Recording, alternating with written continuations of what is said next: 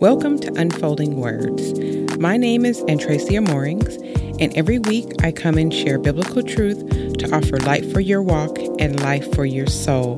Thank you so much for tuning in today. I am so glad to be here because I am returning from a month long hiatus from the podcast, and today marks the first session of a four week Bible study entitled Harvest of Kindness, a Bible study on Ruth. So if you haven't heard about it yet, you can purchase the Bible study guide on Amazon.com. It's called Harvest of Kindness, a Bible study on Ruth, and it's by me Antracia Moorings, and you can jump in and join us. If you're listening to this later, you can still jump in and join us. The audio will be available for you to listen to at any time here on the podcast or on my website at unfoldingwords.com. And as part of this, I am offering a chat discussion question session on Facebook Live. So you can go to my Facebook group at facebook.com slash groups slash unfolding words. And on Thursday, September 12th, you can join us and we'll be having a time of sharing. So you can ask questions, get feedback, get clarification so I hope you will join me for that. So let's not delay this any further. Let's get started and jump right into the book of Ruth. The book of Ruth is a story that many women embrace about how to get a man. We are not going to talk about it from that perspective at all because there is such a deeper and richer meaning that is in the scripture. So when we read this, we want to keep in mind the story of Scripture, which is creation, fall, redemption, and restoration. And we're going to see these themes in this small book. Even though it's four chapters, it is chock full of adventure and drama and conflict. So Ruth is not just the story of one family, but it's the story of a nation, the nation of Israel, which God ultimately made one family under him. So it falls after the book of Judges, and the book of Judges tells the story of Israel's disobedience and unfaithfulness. Again and again, Israel had turned from God, and he allowed their enemies to defeat and oppress them. In Judges 10, verses 13 through 14, it says, Yet you have forsaken me and served other gods, therefore I will save you no more. Go and cry out to the gods whom you have chosen. Let them save you in the time of your distress. And in chapters 17 and 21 of Judges, we keep reading the line that the Israelites did evil before Yahweh or did what was right in their own eyes. And this led to anarchy that persisted with, with, because there was no king in Israel. The religious apostasy was connected to a lack of a central government unit. So, if Judges reminds us of the might of God's anger, then Ruth should remind us of God's kindness and goodness. So the purpose of the book of Ruth is to provide background on the family origin of King David, and the book serves as a bridge between the lawless judge stage of the book of Judges and the monarchy of King David. So, this family that we're going to look at in the book of Ruth was driven out of the promised land the house of bread, literally. They were driven out of Bethlehem, which means house of bread, to a place called Moab. So we clearly already here have an exodus pattern. Elimelech and Naomi, who were the husband and wife of this family that left Bethlehem, leave the land, and Naomi eventually returns with Ruth. But in many ways, this is kind of an unusual exodus story. Because instead of multiplying in the land where they were sojourning, like Jacob did when he was in Haran, and like Israel did in Egypt, Elimelech and his sons die. They leave Naomi and her daughters in laws with no children. So instead of becoming enriched in a land like most people do when they go in an Exodus in the Bible, Abraham, Isaac, Jacob, and Israel all became rich when they had an exodus in their life.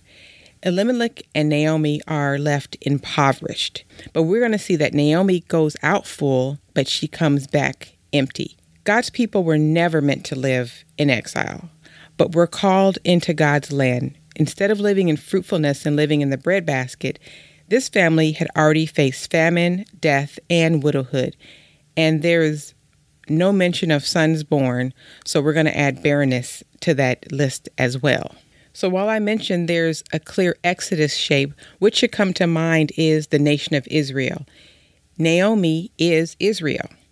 Famine is in the land, so she and her husband leave for a foreign land when they're when they can't find food. But that place of plenty became a place of death to her.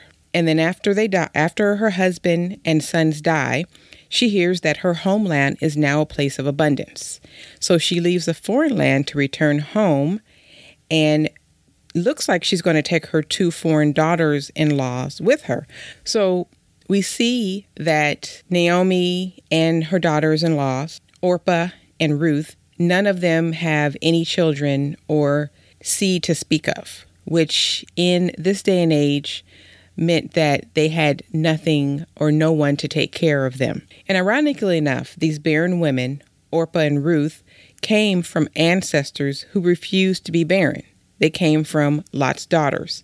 If you back all the way up to the book of Genesis, you'll discover that Moab is the father of the Moabites and Ammon is the father of the Ammonites. They were the offspring of Abraham's nephew, Lot, and they came from an incestuous relationship that his daughters had with him after their flight from Sodom. And if you look at the history of Israel and the Moabites from Genesis on, it's not a good relationship. During the time of the Exodus, Balak, the king of Moab, unsuccessfully hired Balaam to curse the Israelites. We see this in Numbers 22. And during the period of the judges, Moab asserted control over Israel at times. And Israel and Moab occasionally fought during the reigns of Saul and David, with Israel usually being the victor. Also in the book of Numbers, Balaam unleashed the daughters of Moab into the camp of Israel to seduce the Israelite men to fornication and idolatry.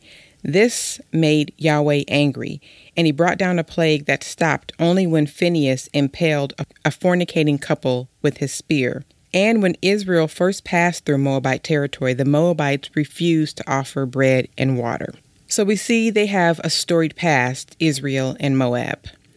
And these women, like I mentioned, were barren, and barrenness is a key theme in Scripture because it always creates a threat to the royal seed, that one who would crush the head of the enemy that we first read about in Genesis 3. And here the threat is real because Elimelech's sons die. Elimelech was of the royal tribe of Judah. So, because she has no more sons, Naomi encourages her daughters to go back to their families where they could remarry because they were young enough. And her prayer for them was, May Yahweh show kindness to you.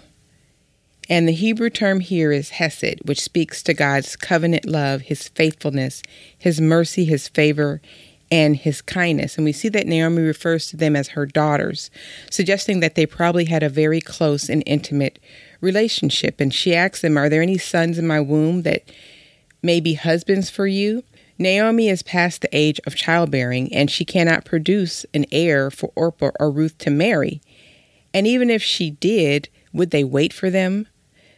This practice of the Levirate marriage, where a surviving brother would marry his widowed sister in law, provides the background for Naomi's words here. These marriages preserved the family's inheritance and maintained the memory of the deceased and provided support for the widows. But instead of returning home, Ruth displays kindness by staying with her mother in law. She says, Your God will be my God. Ruth's devotion to Naomi's God is striking, considering that Naomi has just blamed God for her difficulties, basically. She said that the hand of God was against her. But that does not deter Ruth's faith in God. Ruth used the divine name Yahweh. This shows that she indeed viewed Naomi's God as her God, above all of the other gods, and she was determined to go with her. Ruth strengthened herself against Naomi's objections and stood firm, despite Naomi telling her to go back home. And it would have been easier for her to go home. Nationality in the ancient Near East was closely tied to religion. So, her going back to her gods and to her people was familiar to her. It would have been easy for her to turn back to what was familiar because Orpah went back with no problem. So, when you went back home, you would return to the deities of your land, but instead, Ruth chose to follow Naomi and also to worship Yahweh.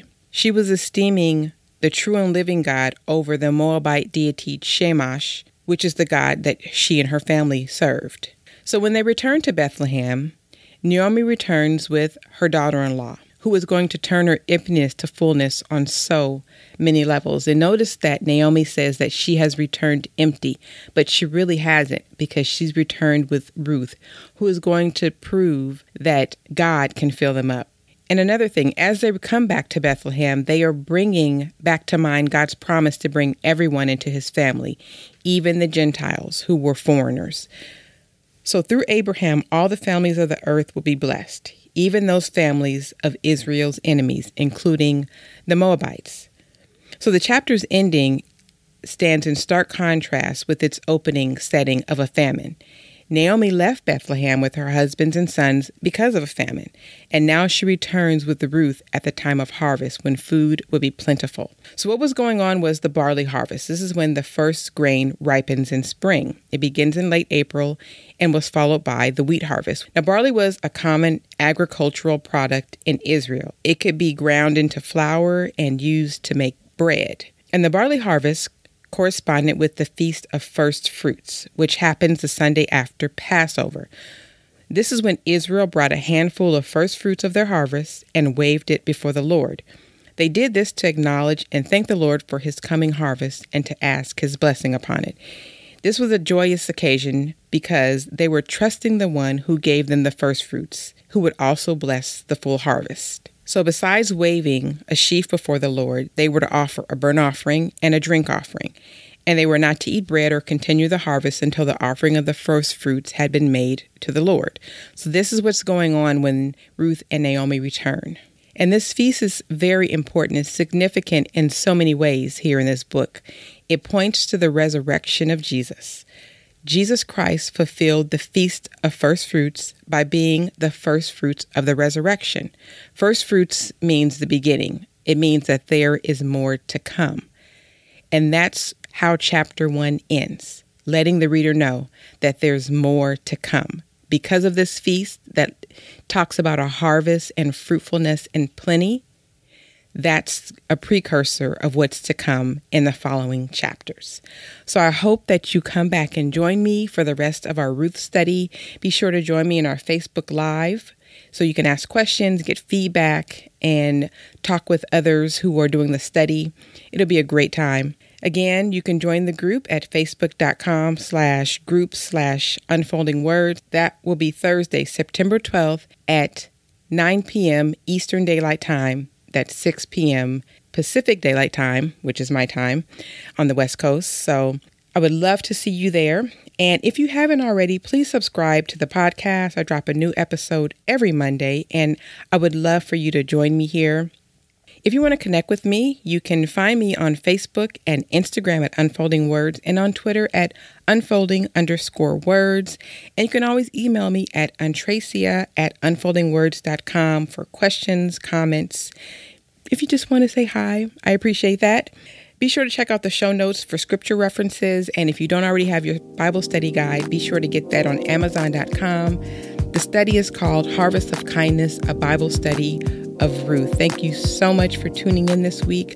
I hope that you were edified and encouraged by the first chapter of Ruth and that you're looking forward to digging into future chapters. I'll be back here next Monday sharing more of God's Word. Until then, may God's Word be a lamp to your feet and a light to your path. God bless you.